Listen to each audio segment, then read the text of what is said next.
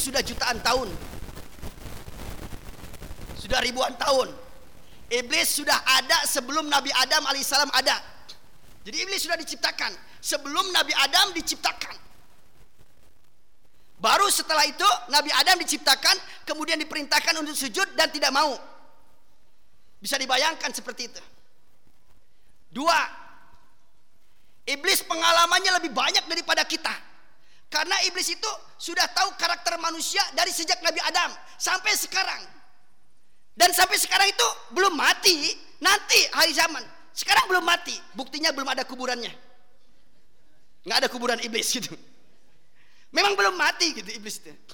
Jadi iblis itu dia akan mengalami semua zaman dari sejak zaman Nabi Adam alaihissalam sampai zaman akhir zaman iblis akan hidup. Matinya nanti hari kiamat. Jadi pengalamannya luar biasa.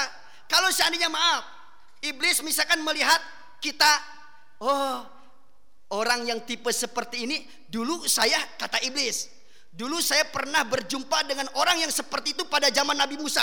Cara mengganggunya seperti itu. Tahu gitu pengalamannya. Oh, melihat orang seperti ini, dulu pada zaman Nabi Adam alaihissalam ada orang yang seperti itu. Kemudian aku gelincirkan seperti itu. Jadi pengalamannya luar biasa. Iblis punya pengalaman bagaimana menggoda Adam alaihissalam. Fa'azallahuma syaitanu anha fa'akhrajahuma mimma kana fi sampai turun dari surga. Surah Al-Baqarah Ayat 36. Di, di, Nabi Adam alaihissalam digoda seperti itu. Kobil, Kobil juga digoda. Jadi kalau seandainya ada orang yang setipe dengan Kobil, iblis tahu cara menggodanya seperti itu. Kobil membunuh ha, Habil. Tahu nggak Kobil itu pekerjaannya apa bu? Petani. Kalau Habil, apa itu? gembala domba kambing. Tapi jangan diistinbatkan, jangan ditadabri. Oh, kalau bertani berarti mengikuti pekerjaannya kobil. Oh, kalau seandainya apa pengembala kambing berarti kayak ha, habil. Tidak ada kaitannya sama sekali. Ya ayyuhal ikhwah. Fir'aun itu CS-nya iblis. Namrud kenalannya iblis. Abu Jahal itu kawannya iblis. Bahkan Abu Jahal itu pernah satu majlis dengan iblis. Pernah. Benar itu satu majlis di Darun Nadwah. Ketika Rasulullah Shallallahu Alaihi Wasallam mau berhijrah ke Madinah, itu kan orang Quraisy ngumpul di Darun Nadwah. Bagaimana cara menghalangi Rasulullah Shallallahu Alaihi Wasallam? Eh datang seorang kakek-kakek yang tidak dikenal. Ternyata kakek-kakek ini adalah iblis. Satu majlis dengan Abu Jahal. Jadi makhluk terburuk ada di sana, manusia terburuk ada di sana untuk menghalangi dakwah Rasulullah Shallallahu Alaihi Wasallam. Menarik kalau seandainya kita itu apa itu mengetahui sirah tentang hal itu itu banyak pelajaran-pelajaran yang bisa kita kita ambil. Kalau sekarang kader-kader iblis itu luar biasa banyak. Lihat Donald Bebek, apa Donald Trump ya. Donald Bebek itu adalah eh Donald Bebek lagi. Donald Trump itu adalah kader iblis itu. Lihat presiden Rusia Putin itu kader iblis. Presiden Suriah Bashar Assad itu kader iblis. Ya saya sebutkan tiga presiden saja ya Bu ya. Jangan banyak-banyak nanti salah. Ayuhal ikhwah. Itu pengalamannya seperti itu. Tiga, kalau seandainya kita melihat kan tadi umurnya, pengalamannya, indranya. Jadi kita dikasih musuh seperti ini. Indranya, iblis bisa lihat kita, tapi kita nggak bisa lihat gitu. Innahu yarakum huwa wa qabiluhu min haitsu la tarawnahum. Sesungguhnya dia iblis beserta anak cucunya, kabilahnya bisa melihat kalian manusia, tetapi kalian tidak bisa melihatnya. Coba bayangkan, kita punya musuh tidak bisa dilihat, tapi musuh bisa lihat kita gitu. Kok tega ya Allah ngasih musuh seperti ini gitu. Masya Allah. Ayuhal ikhwah rahimakumullah. Seperti itu. Berat gitu. Bisa dibayangkan. Kuatnya iblis seperti itu. Nah kenapa Allah subhanahu wa ta'ala tetapkan seperti itu? Ada hikmahnya. Supaya manusia ini tidak menggantungkan dirinya kepada dirinya. Tidak kepada kekuatannya, kepada kecerdasannya, kecerdikannya, tapi dia gantungkan dirinya kepada Allah Subhanahu wa taala. Makanya cara satu-satunya melawan iblis adalah tawakal kepada Allah Subhanahu wa taala. Gantungkan nasib kita kepada Allah Subhanahu wa taala. Panggil Allah Subhanahu wa taala, minta tolong sama Allah Subhanahu wa taala. Fa idza qara'tal Qur'ana fasta'id billahi minasyaitonir rajim. Wa imma yang zagonnaka minasyaitoni nazgung fasta'id billahi minasyaitonir rajim. Kenapa? Karena Allah Subhanahu wa taala lihat iblis, iblis tidak lihat Allah Subhanahu wa taala. Jadi seperti itu ternyata caranya itu. Hikmahnya itu supaya orang itu jangan dia terkecoh dengan kekuatannya. Dia tetap sandarkan kepada Allah Subhanahu wa taala. Kalau saya ibaratkan saya ibaratkan Ibu-ibu mungkin pernah ya suatu ketika ketemu dengan anjing galak. Anjing galak. Anjing herder atau pernah mungkin bertemu bertamu kepada ke rumah yang kaya, di sana disediakan anjing.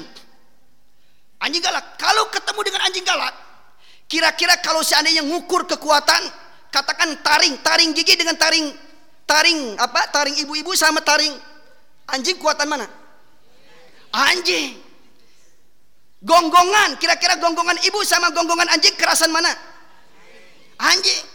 Lari, kira-kira larinya ibu sama larinya anjing ke, apa cepatan mana? Anjing. Coba bayangkan. Kulit ibu sama kulit anjing kira-kira kuatan mana? Anjing. Biasanya kalau seandainya kita kulit kita digigit oleh anjing pasti roh robek. Coba ibu gigit tuh kulit anjing, robek nggak? Nggak mau ya. Baru saja mau menggigit kita digigit gitu gitu. Jadi seperti itu. Nah caranya bagaimana cara menundukkan anjing ini? Panggil pemilik anjing. Panggil, misalkan kita bertamu ke rumah, panggil, eh tuan ini pasti sama tuannya, eh anjing nyingkir, nyingkir itu. Nah demikian juga kita berhadapan dengan iblis, minta tolong sama Allah subhanahu wa ta'ala. Ayuhal ikhwah rahimakumullah. Banyak upaya-upaya yang dilakukan oleh iblis untuk menghancurkan orang-orang yang beriman. Bahkan iblis pengennya orang beriman itu semuanya berbuat syirik. Jangan ada orang yang mati membawa la ilaha illallah. Jangan ada orang yang mati membawa iman, tapi dia mati dengan membawa syirik. Itu seperti itu. Ini lagi ramai sekarang. Apa? Sedekah apa? Sedekah laut ya. Ini lagi ramai sedekah laut. Bahkan sekarang itu masya Allah Kayak orang itu nantang-nantang azab, nantang-nantang murka Allah Subhanahu wa taala. Sedekah laut. Pesta laut lah. Bahasanya aja pakai sedekah. Itu pesta laut. Siapa yang mau diberi oleh mereka? Nyirorok Kidul. Ah itu iblis itu Nyirorok Kidul itu. Biasanya mereka sembelih apa itu? Kerbau. Kemudian dikasihkan kepalanya. Dari mana dia tahu Nyirorok Kidul itu sukanya kepalanya gitu? Belum lagi nanti nyirorok kaler, minta lagi apanya gitu. Nyirorok wetan, mintanya apa lagi gitu.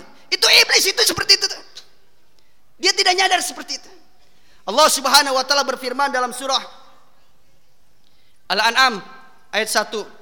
Alhamdulillahilladzi khalaqas samawati wal arda wa ja'ala dzulumati wan nur, tsumma alladzina kafaru bi rabbihim ya'dilun. Siapa yang menciptakan laut? Allah. Siapa yang memberi ikan? Allah. Siapa yang menggarami laut? Allah. Siapa yang makan ikannya? Kita, masya Allah.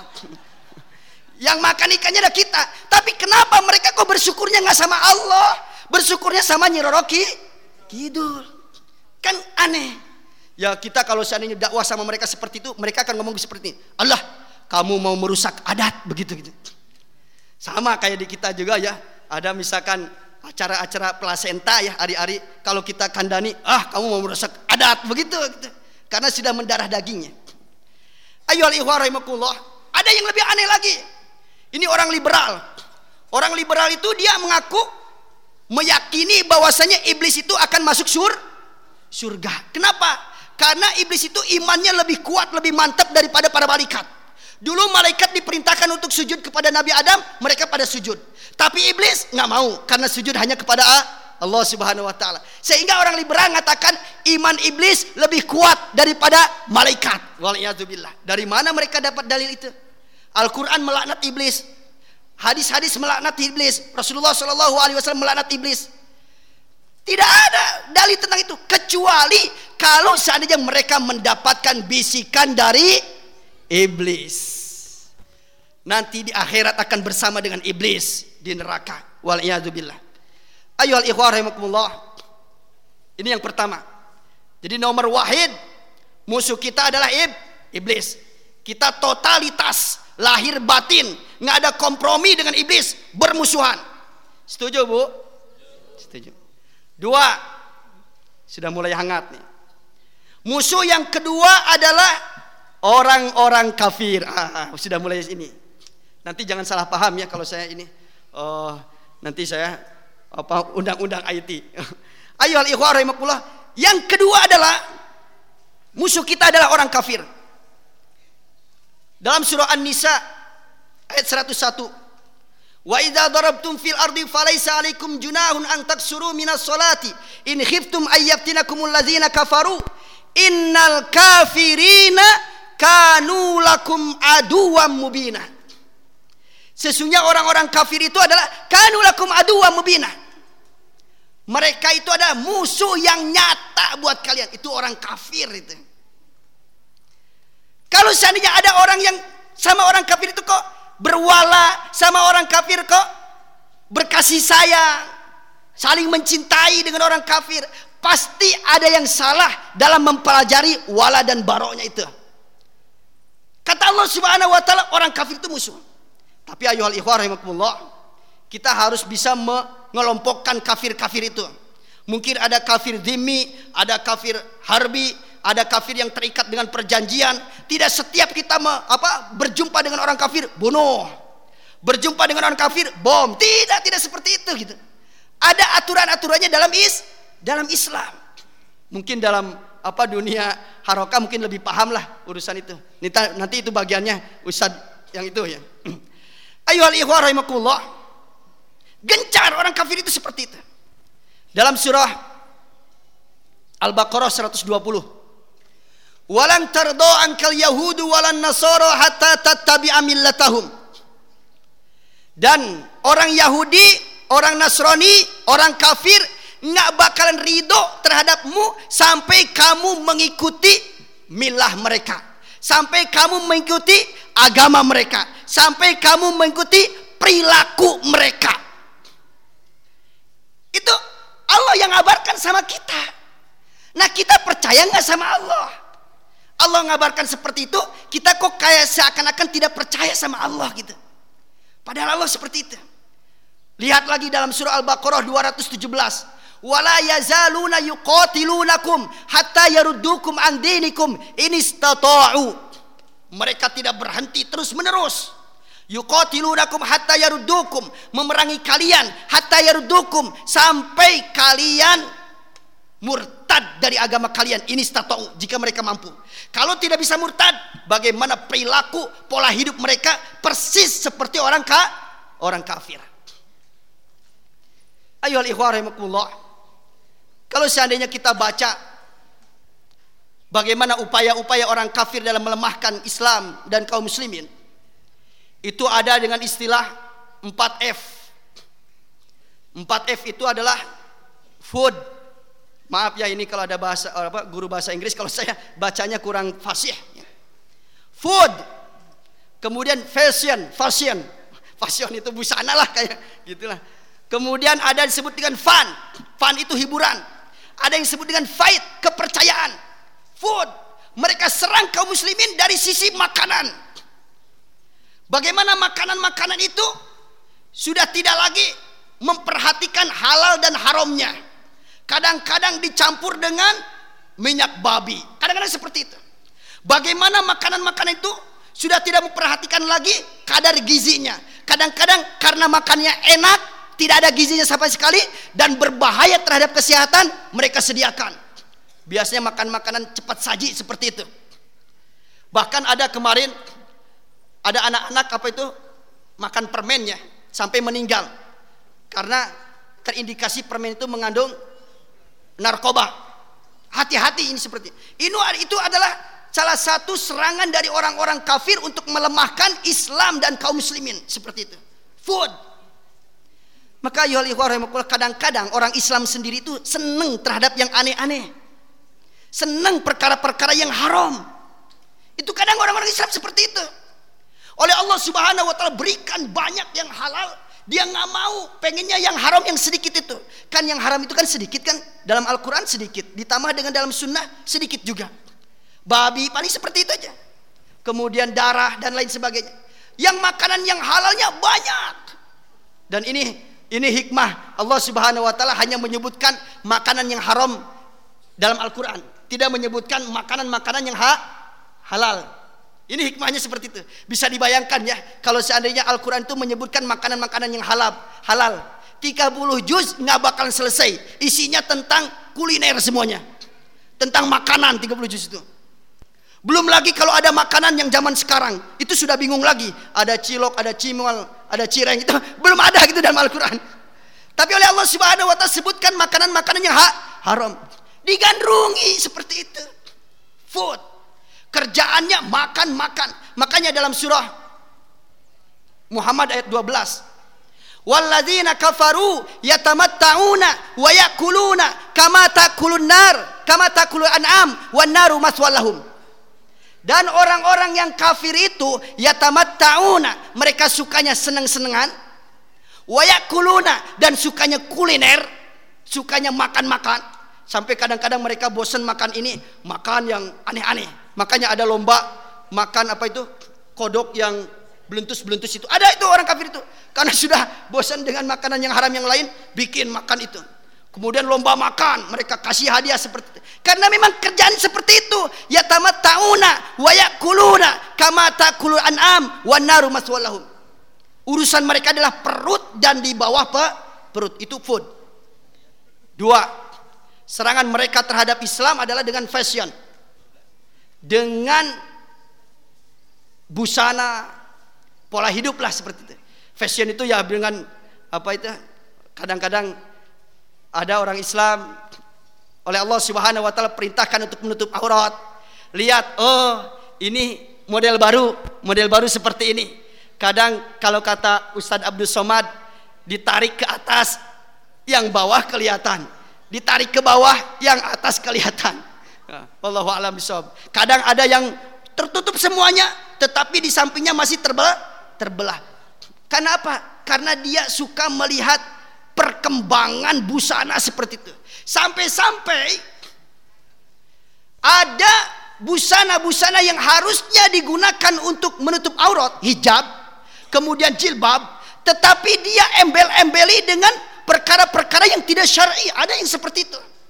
Waliyadzubillah kita berlindung kepada Allah Subhanahu wa taala. Fashion. Kemudian yang ketiga, orang kafir memerangi kaum muslimin adalah dengan fun. Fun itu hiburan. Kasih apa? Film. Kan kita dibanjiri film-film luar negeri. Sekarang yang lagi banjir apa? Film Korea. Ibu-ibu suka ya Korea ya? jadi jadi sekarang dibanjiri film-film dan Cina jadi Korea ke sini. Itu merusak sampai-sampai masya Allah saya pernah melihat satu video ada orang yang pakai kerudung, orang pakai jilbab, kemudian dia berhadapan dengan artis Korea, dia histeris. Histeris, masya Allah. Kok saya kayak melihat apa gitu? Ini ada wanita yang berjilbab pakai seperti itu. Ini serangan film itu.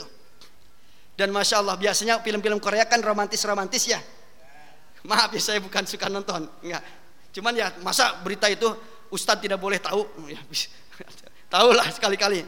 Jadi kadang romantis dan itu pun adalah salah satu cara bagaimana menggait orang dalam urusan apa itu eh, para pariwisata ya.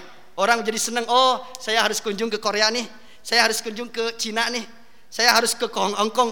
Oh film-filmnya seperti itu, orang-orangnya ya seperti seperti itu. Nah kadang kita dibalas orang Indonesia itu dengan film horor. Jadi ada film kuntilanak, ada yang ditawarkan oleh Indonesia itu itu. Kuntilanak, ada apa ngesot-ngesot gitu. Suster apa? Ngesot ada pocong. Jadi yang dari luar itu nggak mau masuk Indonesia. Takut banyak banyak hantunya gitu. Jadi pariwisatanya itu berkurang terus gitu. Karena yang ditawarkan adalah film-film hantu gitu. Ayuhal ihwar rahimakumullah. Kemudian termasuk fandil itu spot. Jadi ada nyanyian, ada sing, ada sek, sek ya, bukan sek. Kalau sek itu adalah enam ya. Sek ya. Ada sek, kemudian ada spot, ada smoke. Wah, bos. Smoke itu rokok. Makanya kalau kita lihat bagaimana pemilik rokok itu kebanyakan orang-orang kafir tulen. Kalau petaninya mungkin ada yang muslim, yang apa nanam tembakau. Tapi pemilik pabrik rokok yang besar-besar itu itu orang-orang ka orang-orang kafir itu, semua. Kemudian dikasih apa narkoba. Supaya apa? Rusak anak muda kita. Generasi muda kita rusak. Memang mereka hanya menyasar kepada anak muda. Kenapa nggak tua-tua? Karena bapak-bapak itu mereka tahu nanti juga rusak sendiri gitu maksudnya mati gitu.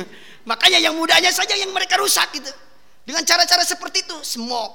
Apa kalau di sini mungkin dengan ciu ya. Ciu dengan wah sekarang sudah bagus, sudah ada apa itu? Yang kayak pakai kalengan itu.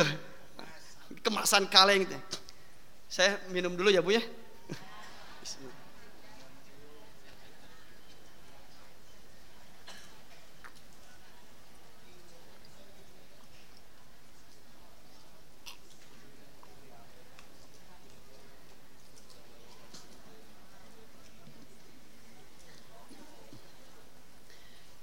Ayuhal ikhwah rahimakumullah. Itulah di antara bentuk-bentuk peperangan yang dilakukan oleh orang kafir. Oh, satu lagi. Ada yang disebut dengan fight kepercayaan. Kepercayaan ini seperti sekulerisme itu yang jualan mereka orang kafir. Liberalisme itu mereka yang jualan. Materialisme mereka yang jualan.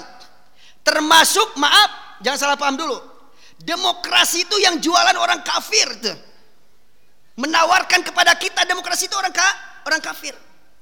Makanya para ulama sepakat demokrasi itu tidak boleh kita berakidah dengan akidah demokrasi. Yang ikhtilaf, yang ada perselisihan pendapat di kalangan ulama adalah dia apa itu menggunakan perjuangan dengan wasilah demokrasi baru itu ikhtilaf. Ada yang membolehkan, ada yang tidak membolehkan. Ya kita harus saling ini ya. Kalau kalau melihat para ulama berikhtilaf seperti ini, ya kita harus legowo. Maksudnya harus apa itu? E, menghargai pendapatnya masing-masing. Tapi tidak boleh kita punya akidah demokrasi. Kenapa?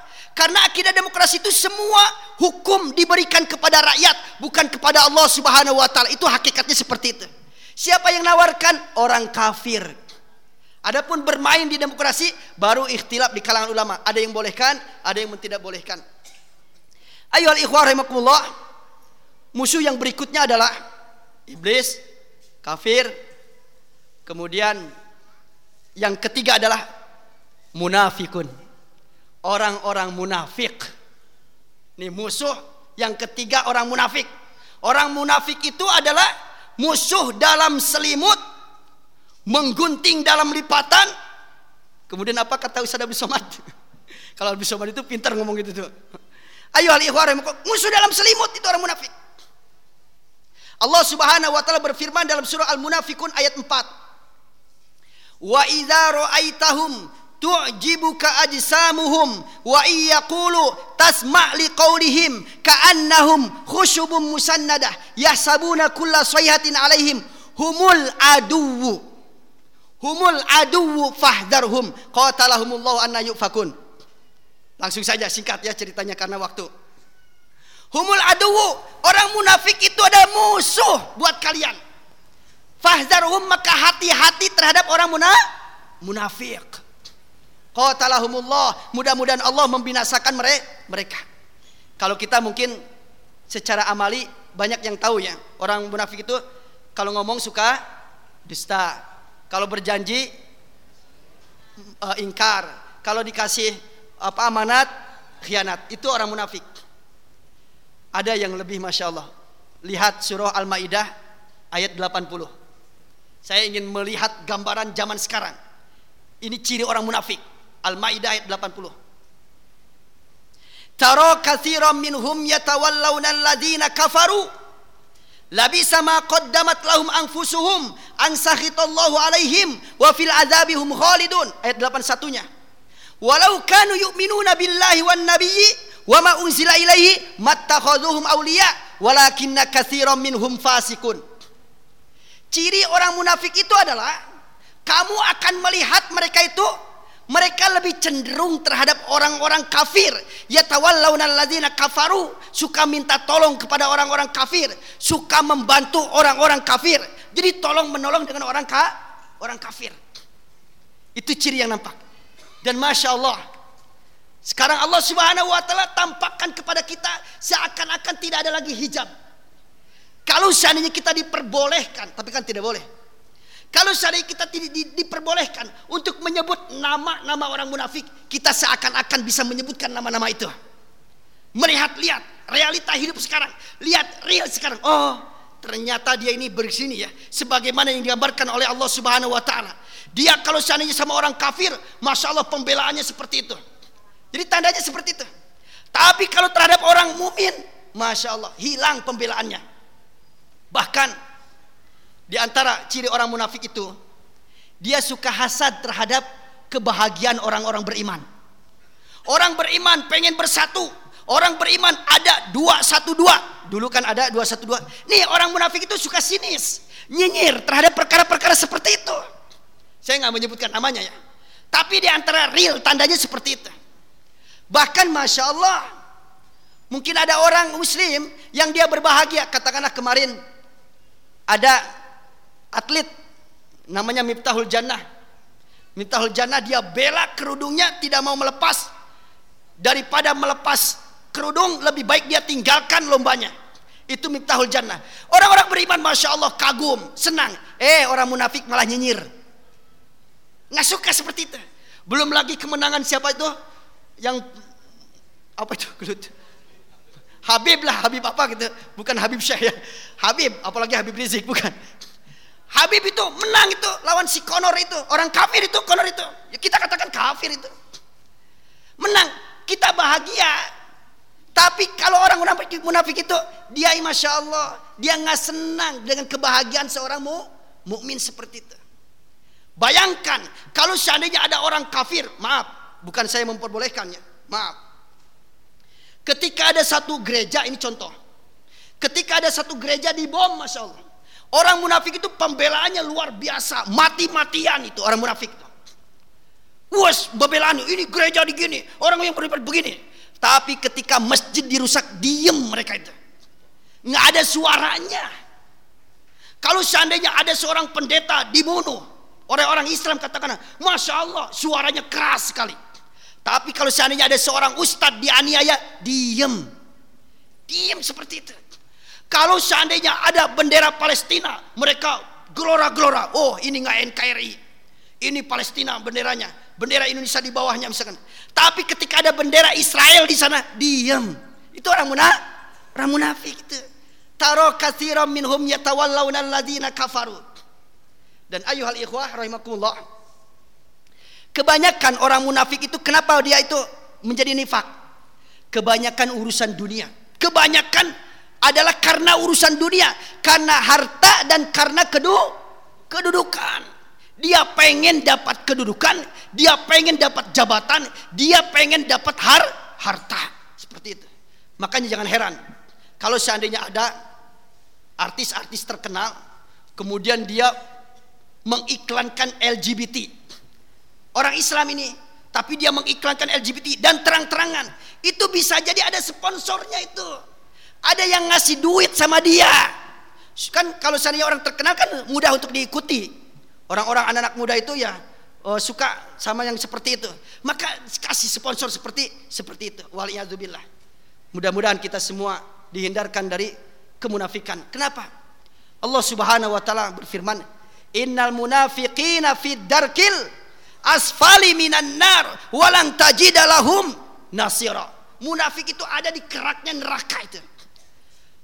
Para ulama mengatakan ada tiga golongan yang akan mendapatkan siksaan yang keras. Satu munafik, dua Firaun, yang ketiga adalah ashabul maidah. Jadi orang-orang ketika zaman Nabi Isa itu uh, apa itu dikasih hidangan, tapi ada di antara mereka yang ku, kufur. Itu orang yang akan mendapatkan siksaan yang keras berdasarkan salah satu keterangan. Keterangan yang lain mungkin ada lagi yang tambah tambahannya.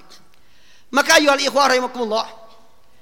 Orang munafik pasti berwala kepada orang kafir. Orang mukmin pasti berwala kepada sesama mu mukmin. Itu itu seperti itu. Sudah tulonya seperti seperti itu. Maka hindari cara memilih pemimpin. Ah, mendingan milih orang kafir. Kadang ada suara begitu. Mendingan memilih orang kafir tapi jujur daripada memilih orang muslim tapi suka dos dusta. Nggak ada pilihan aslinya. Tapi masya Allah ayuhal ikhwah, kita lebih baik memilih orang Islam, orang mukmin meskipun dia masih kekurangan, ada kekurangan daripada orang kafir meskipun dia punya kele kelebihan. Bu, kalau seandainya kita menghadapi orang kafir, suudzon atau husnuzon? Suudzon. Kalau kepada orang kafir itu harus suudzon, harus siaga. Nggak ada orang kafir itu jujur, nggak ada. Jujur kafir itulah jujur kayak kucing. Ibu-ibu misalkan di rumah di apa itu meja makan dikasih di sana misalkan ayam bakar. Ada di sana kita, ada kucing lewat kira-kira makan nggak? Nggak bakalan. Tapi kalau seandainya kita beranjak kita tinggalkan meja makan itu ada kucing dimakan nggak dimakan itu orang kafir itu seperti itu. Makanya orang munafik itu keliru dalam apa menilai orang orang kafir. Karena waktunya. Uh, satu lagi ya. Satu lagi. Musuh selanjutnya adalah anak-anak dan istri kita. Dalam surah At-Taghabun ayat 14. Ya ayyuhalladzina amanu inna min azwajikum wa auladikum aduwwan lakum fahdharuhum. Wahai orang-orang yang beriman, sesungguhnya istri-istri kalian, anak-anak kalian aduwwan lakum, musuh buat kalian. Fahdharuhum, maka berhati-hatilah terhadap mereka. Nah, kalau ini tidak mutlak. Kalau orang munafik mutlak itu musuh. Kafir mutlak. Iblis mutlak. Tapi kalau seandainya istri dan anak kita itu tidak mutlak. Tapi seringnya mereka akan menjadi mu musuh bagi kita. Ayuhal ikhwah Kadang-kadang yang disebut musuh itu bukan yang apa itu yang mencelakakan kita, bukan. Bukan yang apa itu menyerang kita, tetapi merugikan kita. Ada mungkin suaminya dia pekerja, pejabat, dia terpaksa korupsi gara-gara tuntutan is istrinya. Itu musuh itu. Atau mungkin anaknya rewel dalam hal per, satu perkara misalkan kemudian orang tuanya terpaksa melakukan perkara yang haram, berarti anaknya mau musuh. Harusnya kalau kita berkeluarga, suami, istri, anak, semuanya adalah calon-calon masuk sur surga. Bukan menjadi musuh. Allah Subhanahu wa taala berfirman, "Al akhillau yauma idzin ba'duhum li ba'din aduwwun illal muttaqin." Pada hari itu sebagian kepada sebagian yang lainnya menjadi musuh illal muttaqin kecuali orang-orang yang bertakwa. Nah, kalau seandainya ibu pengen sama suami terus bersahabat, bersama, bukan sampai mati, sampai kehidupan di akhir di akhirat.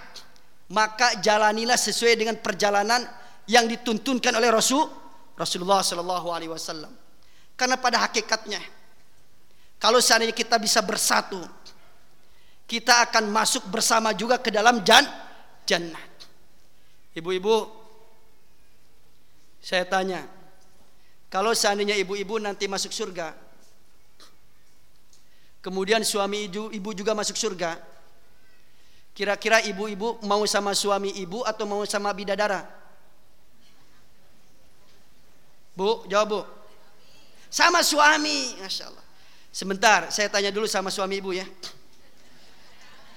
Bapak, kalau seandainya bapak masuk surga, istri bapak masuk surga, bapak-bapak mau sama bidadari atau sama istri? Bidadari, cina bu. Saya tanya lagi, istri ibu nanti lebih cantik lagi. Mau bidadari, mau istri? Bidadari tetap. Mau yang baru katanya gitu. Ayuhal ikhwah rahimakumullah. Allah Subhanahu wa taala berfirman dalam surah Ar-Ra'd ayat 23. Jannatu adin yadkhulunaha wa man salaha min abaihim wa azwajihim wa dzurriyyatihim wal malaikatu yadkhuluna alaihim min kulli bab salamun alaikum bima sabartum fanimal uqbadar. Usahakan kita jangan bermusuhan. Suami istri bersahabat. Sahabat bukan hanya di dunia, tetapi sahabat sampai masuk sur surga Allah Subhanahu wa taala. Ayuhal ikhwah rahimakumullah. Mungkin ini dulu yang bisa saya sampaikan pada kesempatan ini. Masih banyak ya musuh-musuh yang harus kita hadapi itu. Tetapi karena waktu dan alhamdulillah saya bersyukur kepada pembawa acara. Kalau saya itu pengurus di Ulul Albab dan demikian juga saya tercatat sebagai pengurus ranting Muhammadiyah Tulaan bagian tablik dakwah tapi ranting dan sekarang ada anggota tablik PP untuk saya didahulukan gitu Coba bayangkan kalau seandainya saya setelah PP, oh bisa terkencing-kencing itu. nggak bisa pulang itu. Ayo al. Kalau seandainya kita tidak dipertemukan kembali oleh Allah Subhanahu wa taala, mudah-mudahan kita dipertemukan oleh Allah Subhanahu wa taala di surga Allah Subhanahu wa taala. Amin ya rabbal alamin. Mungkin ini yang bisa saya sampaikan. Saya mohon maaf apabila ada kekeliruan dan kesalahannya dan apabila ada kebenaran itu kebenaran datangnya dari Allah Subhanahu wa taala subhanakallahumma bihamdika asyhadu an la ilaha illa anta astaghfiruka wa atubu ilaik. Walhamdulillahi rabbil alamin. Wassalamu alaikum warahmatullahi wabarakatuh. Alhamdulillahirabbil alamin. Bapak Ibu sekalian masih ada sesi yang kedua. Ini nembe jam 7 sudah kita infokan ada sesi yang kedua. Yang akan mengisi adalah Buya Haji Muhammad Alfis Caniago pun informasi Bapak Ibu sekalian laporan keuangan untuk akad kemarin 36 juta 866 ribu. Kemudian pengeluaran 14 juta 376 saldo akhir 22 ribu dan infak ada 10 juta. Sepeda meleh Bapak Ibu sekalian kalau hormati ini masih ada sesi kedua dan beliau Buya Muhammad Alfisaniago sudah ada di hadapan kita. Mohon Bapak Ibu sekalian bisa mengikuti uh, sesi ini sampai nanti akhir dari anggota Majelis Tablik PP Muhammadiyah juga Wakil Ketua Komisi Huah MUI Pusat. Uh, Waktu soal panggilan langsung ke mohon agam Buya, monggo. Terima kasih.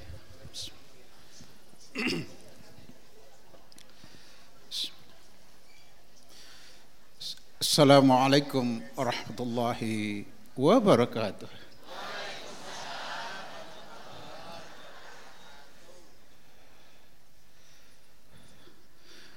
الحمد لله الذي أرسل رسوله بالهدى ودين الحق ليظهره على الدين كله وكفى بالله شهيدا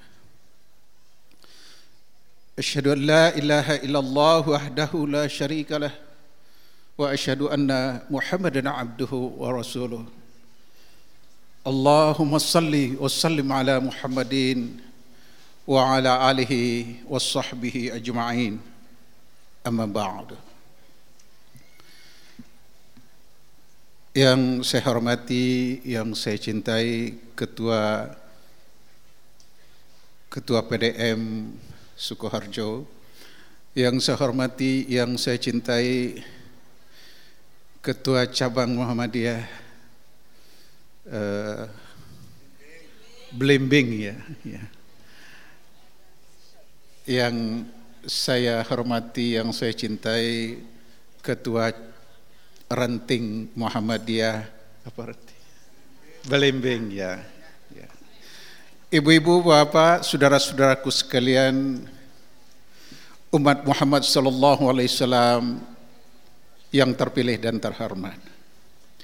Pertama-tama kita panjatkan puji dan syukur kehadirat Allah Subhanahu wa taala atas segala nikmat dan karunia yang dilimpahkan kepada kita bersama. Selawat dan salam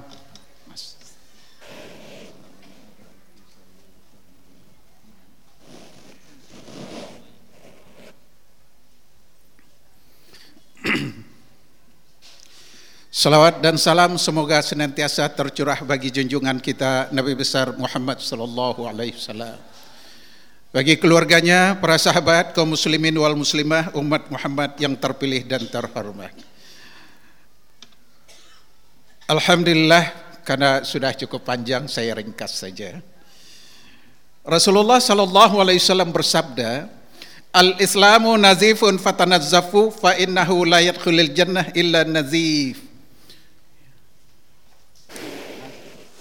Tolong yang jilid 8 dan 7-nya. Ah, iya yang itu yang tadi yang sebelah iya iya 7 8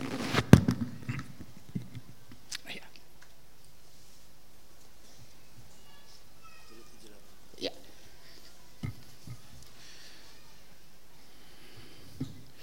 Artinya Islam itu bersih, maka bersihkan dirimu. Tidaklah seseorang masuk surga kecuali orang yang bersih.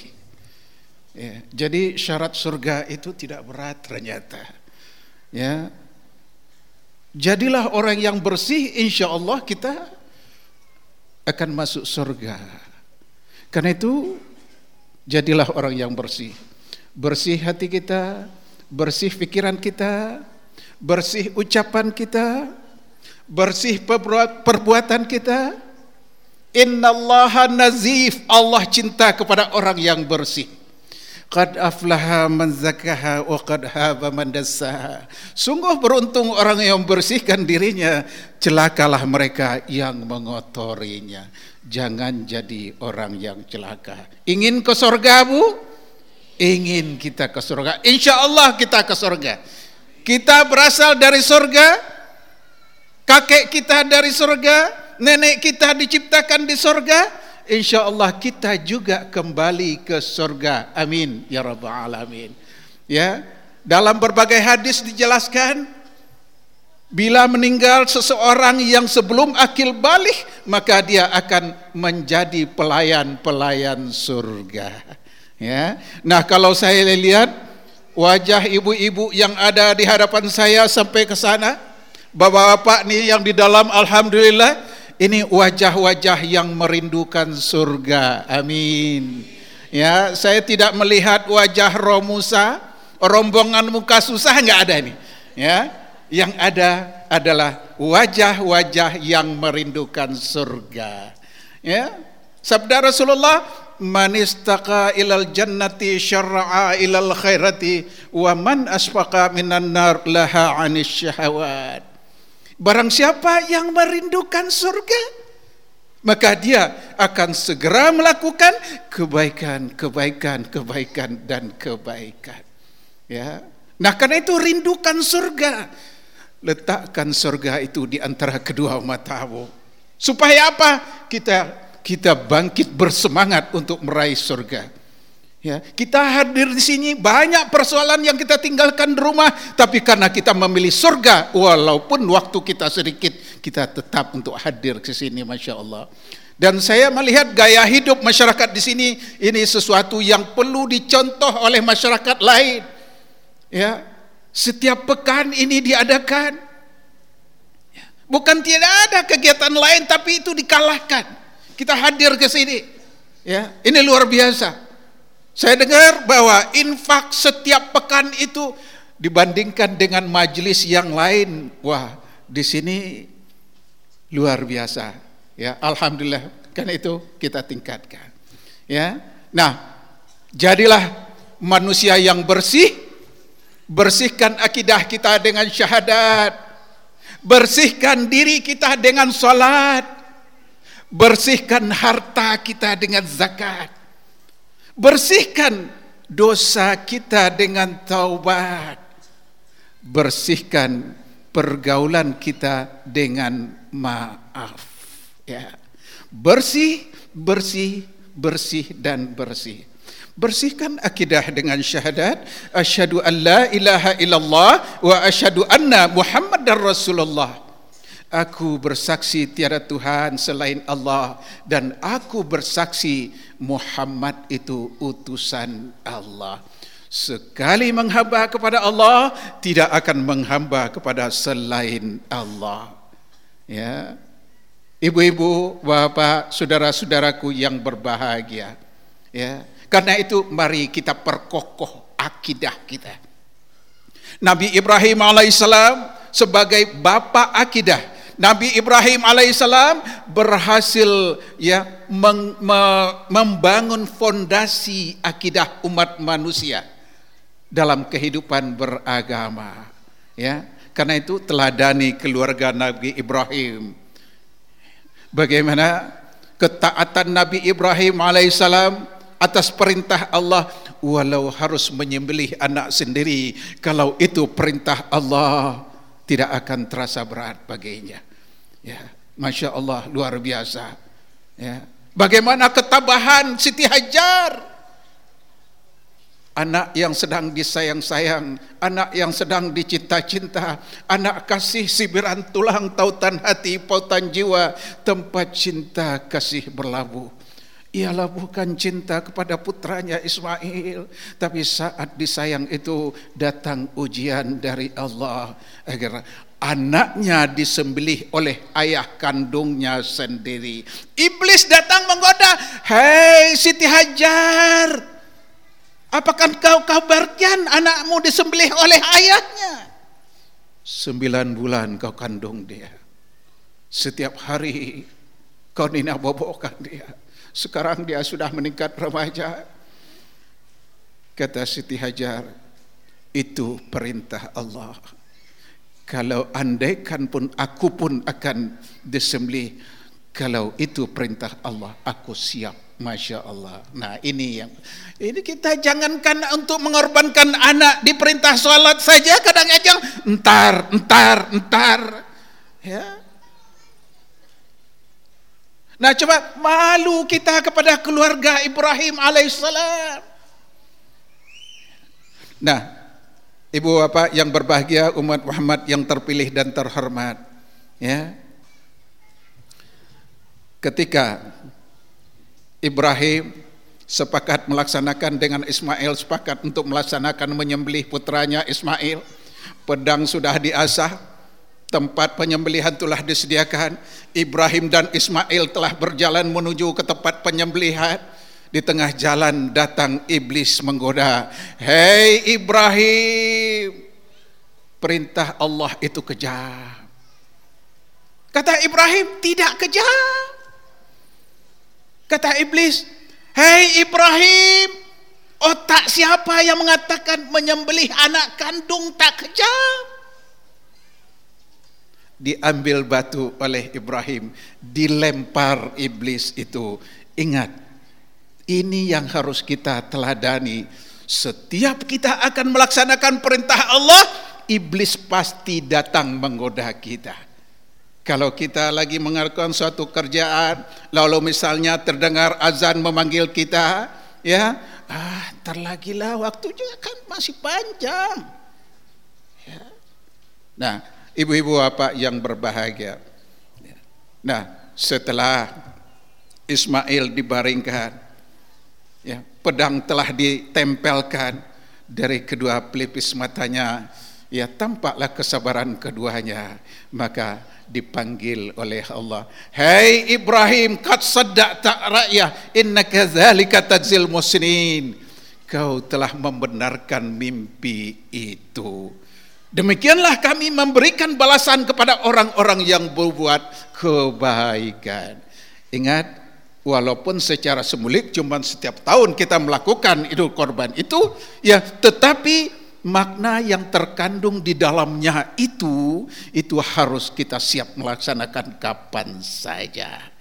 Ya, maksud Allah memerintahkan memilih Ismail bukan bermaksud untuk membunuh Ismail, tidak.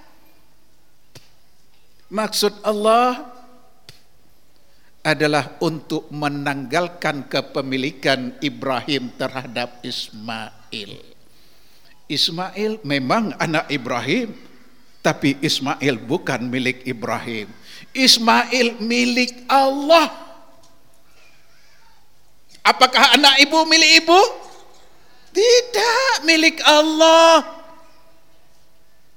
Apakah kecerdasan kita milik kita? Tidak, milik Allah. Apakah pekerjaan kita milik kita? Tidak, milik Allah. Semua yang Allah berikan itu adalah fasilitas. Fasilitas untuk apa? Untuk beribadah kepadanya. Wa ma khalaqtul jinna wal insan illa liya'budun. Tidaklah aku ciptakan jin dan manusia kecuali untuk beribadah kepadaku kata Allah. Ya. Nah, sampai di dalam surat Al-Baqarah Allah bertanya, "Kaifa takfuruna billah?" Kenapa kau kenapa kau kufur kepadaku? Kata Allah. Allah bertanya, "Apa alasanmu? Kok kamu berani-beraninya kufur kepadaku?" Wa kuntum amwata padahal tadinya kamu mati. Tadinya kita mati. Ya, lalu dihidupkan oleh Allah. Setelah dihidupkan dikasih kehidupan oleh Allah. Ya, dikasih kecerdasan, dikasih pekerjaan, dikasih istri, dikasih suami, dikasih anak, dikasih kehormatan. Apakah semua itu milik kita? Tidak. Semua itu milik Allah. Rezeki itu milik kita? Tidak, rezeki itu hak guna pakai, bukan hak milik, bukan. Walaupun didapatkan dengan cara yang halal, ya. Tapi ke mana kau belanjakan akan dipertanggungjawabkan di hadapan Allah. Kalau kau belanjakan untuk ya melahirkan sesuatu kemungkaran, maka kau akan terima akibatnya. Ya. Nah, karena itu ya Ibarat kalau kita bekerja di kantor, kantor memberikan fasilitas kepada kita, gunanya agar fasilitas itu digunakan untuk melaksanakan tugas yang diberikan oleh kantor kepada kita. Nah, gitu juga. Ya, apa yang diberikan oleh Allah kepada kita, semua itu adalah fasilitas untuk beribadah kepadanya. Ya, jadi dengan apa yang diberikan oleh Allah, jangan coba menentang Allah dan Rasulnya. Baru sedikit kaya saja, sholat udah nggak mau. Ya, nah kaya dan miskin itu adalah ujian. Ya. Nah karena itu ibu-ibu apa yang berbahagia, ya ingat kita hadir di muka bumi itu di muka bumi ini tidak lain dan tidak bukan adalah untuk beribadah kepadanya. Ya, ingat itu. Ibu-ibu apa yang berbahagia, bersihkan dirimu dengan ya bersihkan dirimu dengan salat. As-salah as-salah as-salah. Jangan salat hanya sekedar gugur kewajiban tapi jadikan ia sebagai kebutuhan. Ya kita salat kenapa kita salat? Karena kita butuh. Ya. Kalau hanya sekedar gugur kewajiban kita nggak bisa merasakan nikmat salat itu nggak bisa. Tapi kalau kita butuh masya Allah. Ya Misalnya walaupun ada teman nih sudah janjian mau pergi ke mall misalnya ke suatu tempat, dia sudah datang, ya, dia sudah di klason, dijemput pakai mobil, dilihat jam tinggal, wah 10 menit lagi waktu zuhur akan tiba. Kita bilang, maaf, maaf, maaf Neng, maaf Bu, maaf Mas, ya, sebentar lagi 10 menit lagi waktu zuhur akan tiba. Ya, karena itu mari kita salat dahulu. Eh, nanti aja di jalan. Masjid banyak. Semua kita kan juga salat ini. Bilang sama dia, Mas, memang. Tapi perlu juga Mas tahu. Dari habis subuh tadi, saya tunggu waktu zuhur ini. Sekarang tinggal 10 menit lagi, Mas. Bu, Mbak. Saya tidak berani berspekulasi. Kalau setuju, mari kita sholat dulu, baru kita jalan. Kalau tidak, silakan duluan. Ya, kami, saya akan menyusul belakangan. Ya, jadi jadikan sholat itu sebagai kebutuhan kita. Allah nggak butuh sholat kita. Allah nggak butuh kita sembah. Ya, andai kata pun tidak ada yang menyembah Allah, tidak akan berkurang kekuatannya. Dan kalau Allah mau, apa susahnya? Allah memprogram manusia ini semua beribadah kepadanya. Ya seperti malaikat-malaikat yang diperintahkan untuk sujud sampai kiamat dia sujud terus. Ya, yang diperintahkan dia berzikir sampai kiamat dia berzikir. Tapi kepada manusia tidak diberikan kebebasan oleh Allah. Mau apa kamu? Ya mau ini ini nanti akibatnya. Mau ini ini. Mau kamu mau kafir? Ya silakan, kamu mau beriman? Silakan. Ya.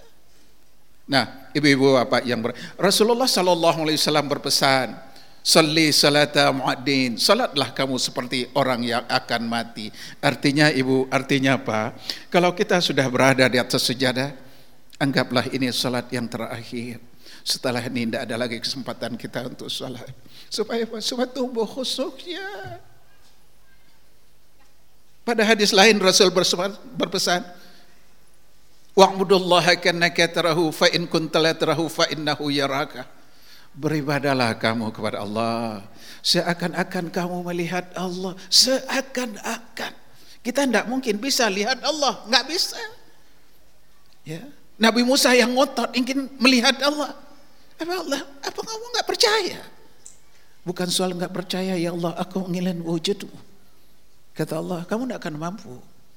Lihatlah gunung itu. Ya, berapa menit kemudian hancur lebur gunung itu.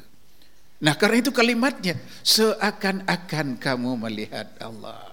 Eh, pada saat kita takbir misalnya atau terdengar azan, seakan-akan Allah memanggil kita. Hei, Allah melambaikan tangan kepada seakan-akan cepat datang kepadaku lebih dekat lebih dekat, lebih dekat.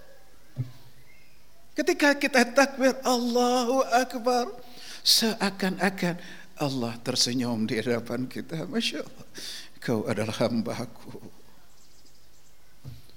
Saat kita baca Al-Fatihah, Alhamdulillahi Rabbil Alamin. Nah ya, segala puji milik Allah. Bukan milik manusia. Puja itu, puji itu tidak milik manusia, milik Allah.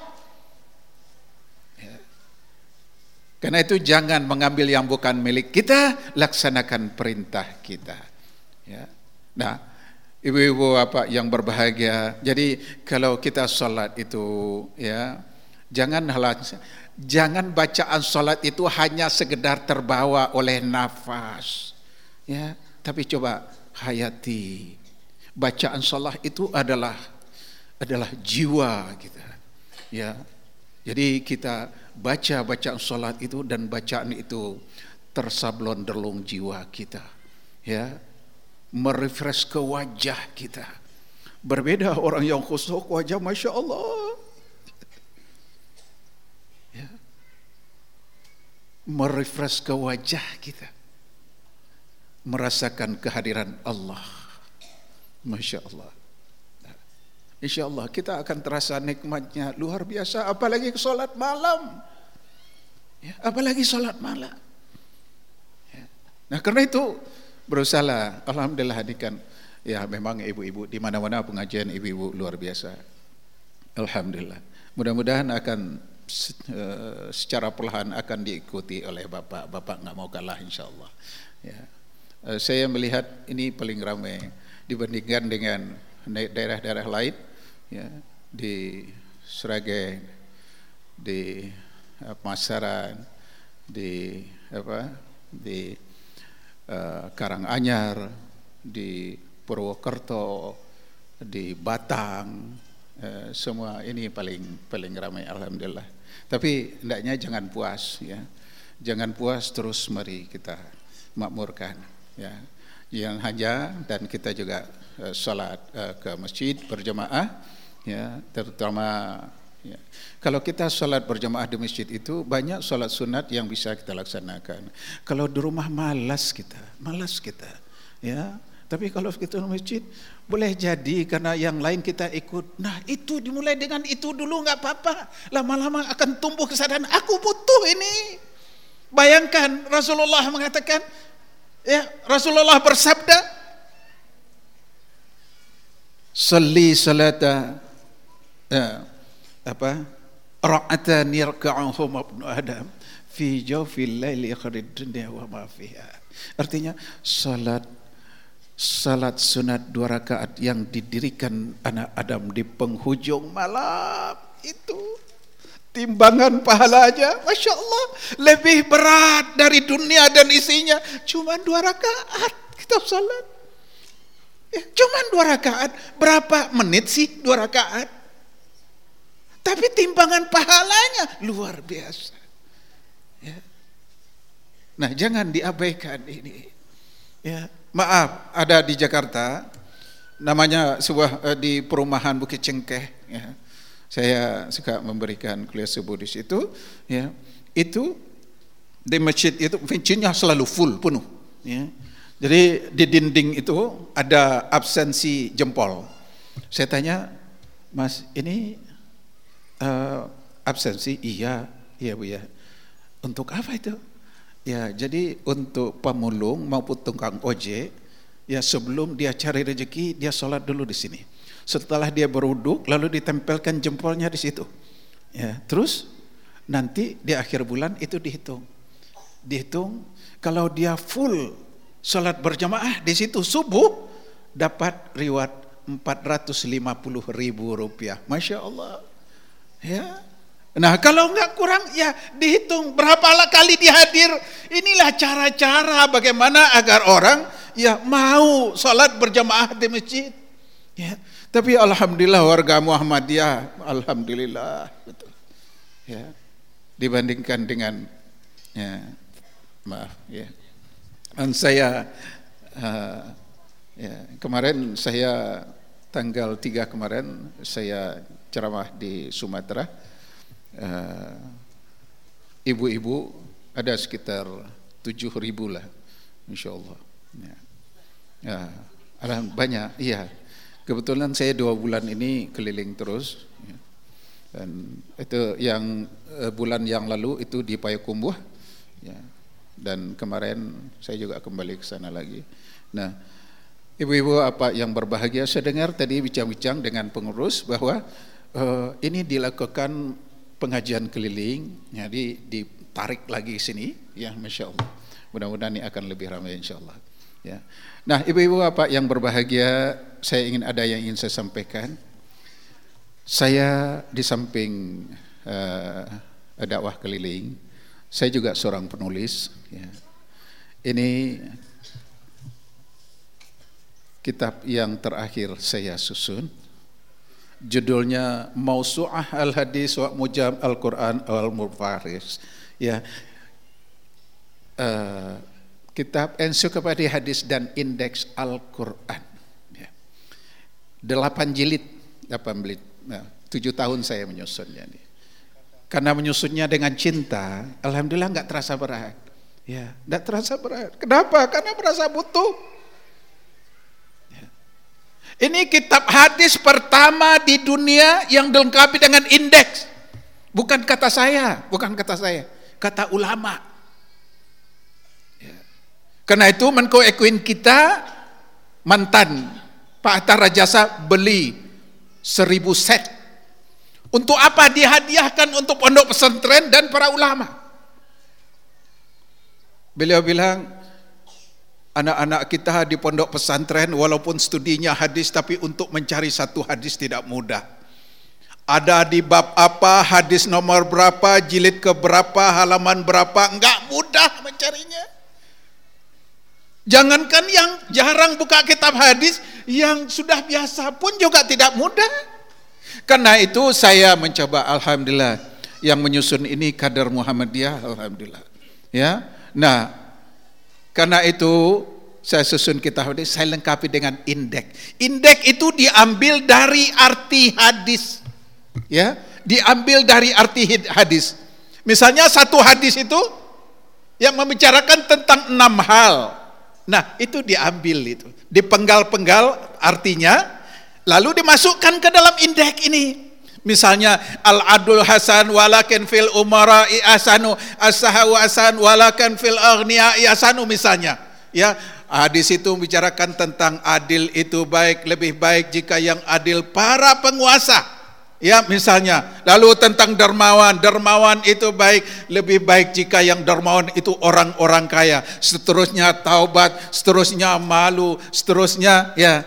Ada enam. Ah itu diambil yang enam itu, ya lalu disusun dimasukkan ke dalam indeks ini, ini indeks nih, ya. Maaf, ini yang indeks, yang indeks tujuh, ya. Nah ini indeksnya, ya. Yang dicuak ini ini indeksnya, ya disusun Nah, misalnya apa? Ya, maksudnya apa? Maksud apa? Kalau ibu bapak punya persoalan dalam keluarga, jangan tanya ke dukun, jangan tanya ke tukang tenung, tanya kepada Rasulullah sallallahu alaihi wasallam. Walaupun beliau sudah meninggal, tapi beliau meninggalkan kitab pusaka yaitu Al-Quran dan hadis. Menurut hadis apa? Menurut Al-Quran apa? Tinggal membukanya semudah mencari kata dalam kamus mudah sekali. Oh misalnya ibu punya persoalan si Aisyah ini yang sudah remaja, sudah masanya bertumpangan, ah, belakangan agak berubah perilakunya, suka senyum, sering keluar misalnya. Tanya dia, Aisyah, iya mah, iya apa? Papa lihat kamu belakangnya berubah, apa kamu sudah jatuh cinta? Iya mah, aku sudah jatuh cinta. Jangan marahin dia. Jangan marahin. Cinta itu anugerah. Oh iya. Oke, okay. Cinta itu anugerah. Ya, cinta itu fitrah. Selaku orang tua jaga ya kesucian fitrah, kesucian cinta itu. Bilang sama dia, Aisyah, iya pak. Coba sayang, kamu ambil kitab kitab papa yang uh, yang delapan jilid itu ambil jilid tujuhnya sayang iya pak diambil ya nah karena kamu sudah jatuh cinta tanya kepada Rasulullah cinta itu apa nah lihat oh yang ini yang ada coak ini apa ya itu indeksnya sayang ah ini indeksnya ya yang ada coak ini ini indeksnya dari A sampai Z ada Nah, karena kamu persoalannya cinta, kamu buka indeks yang dimulai dengan huruf C.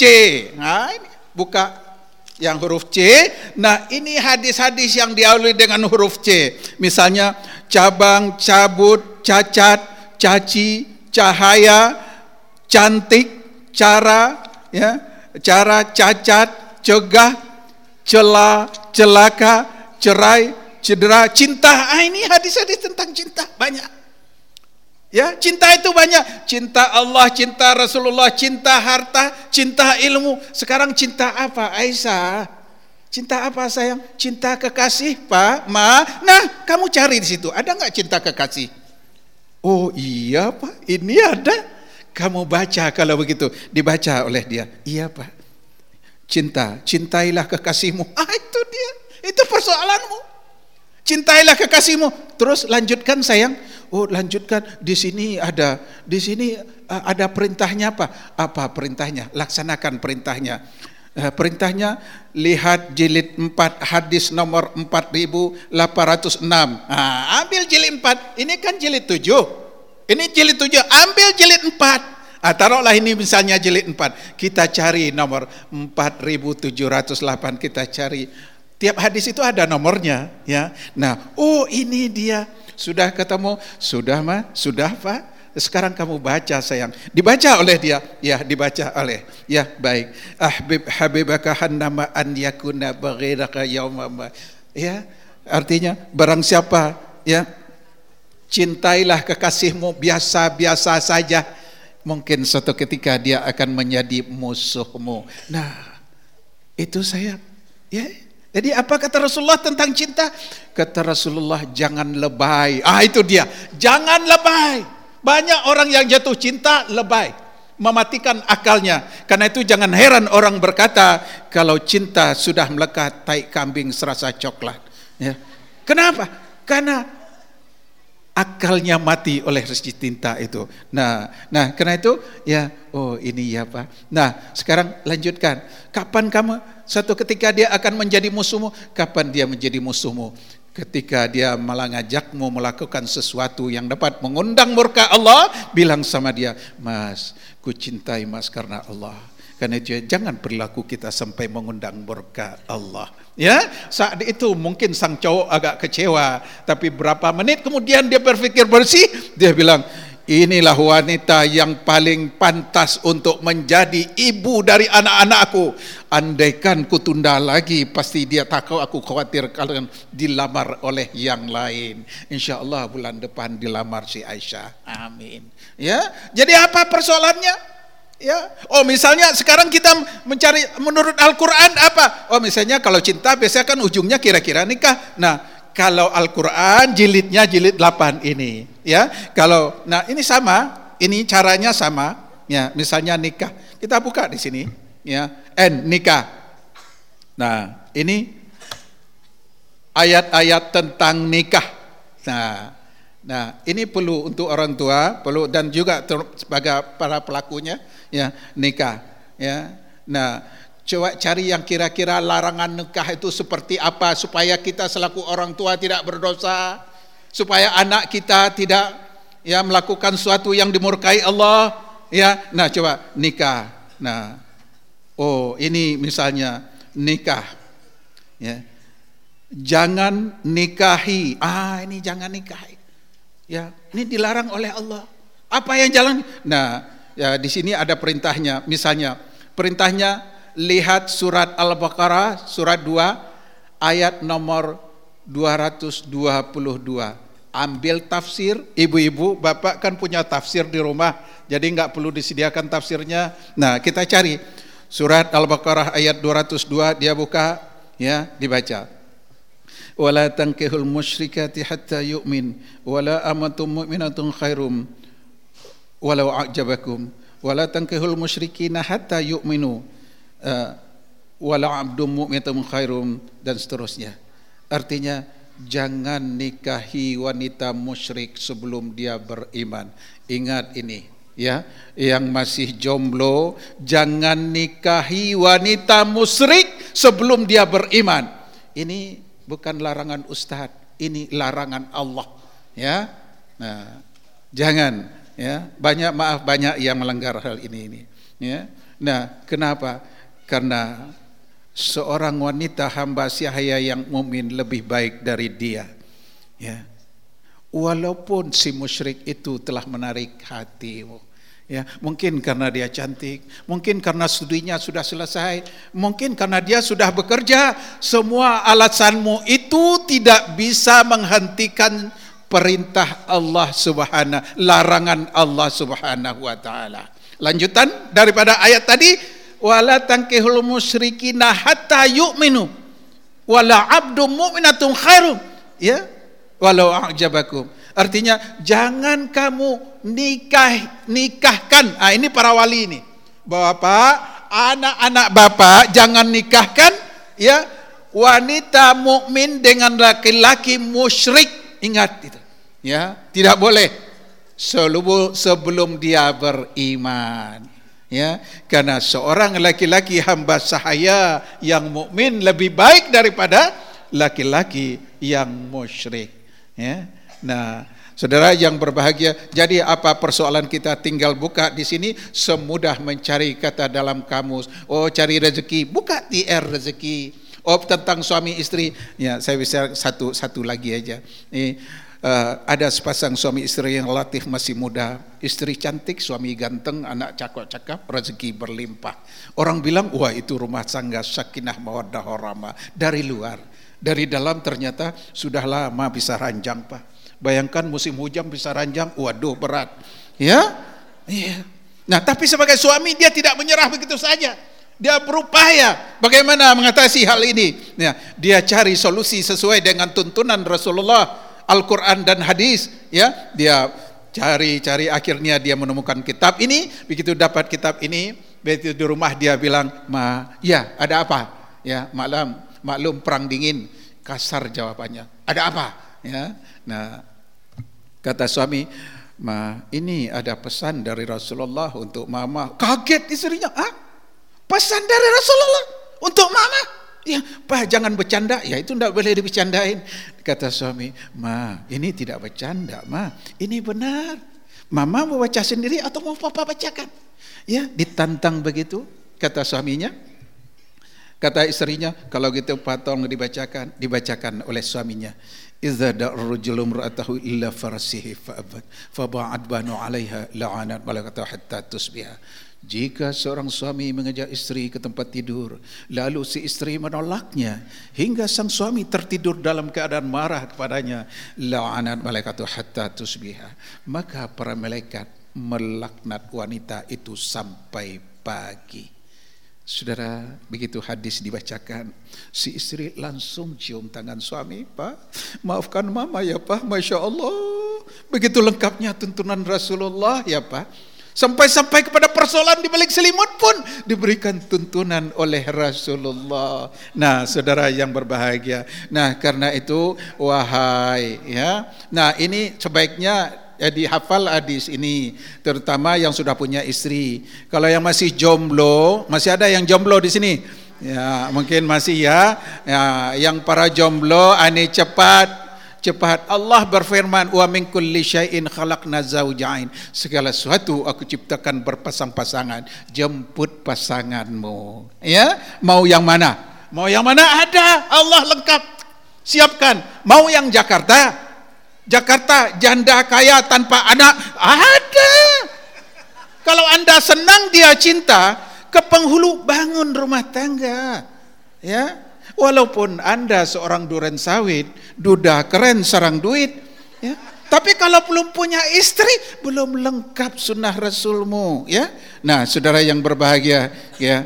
Nah, karena itu, ya, Alangkah indahnya kalau setiap rumah tangga memiliki kitab ini. Kalau ada persoalan kita, kita buka di sini. Kita sisihkan waktu 10 menit saja satu hari. Kalau enggak setiap hari, dua hari sekali juga tidak ada apa. Apa persoalan kita? Persoalan kita, soalan istri, persoalan suami, soalan anak, soalan adik, soalan kakak. Kita buka, cari solusinya di sini. Semudah mencari kata dalam kamus.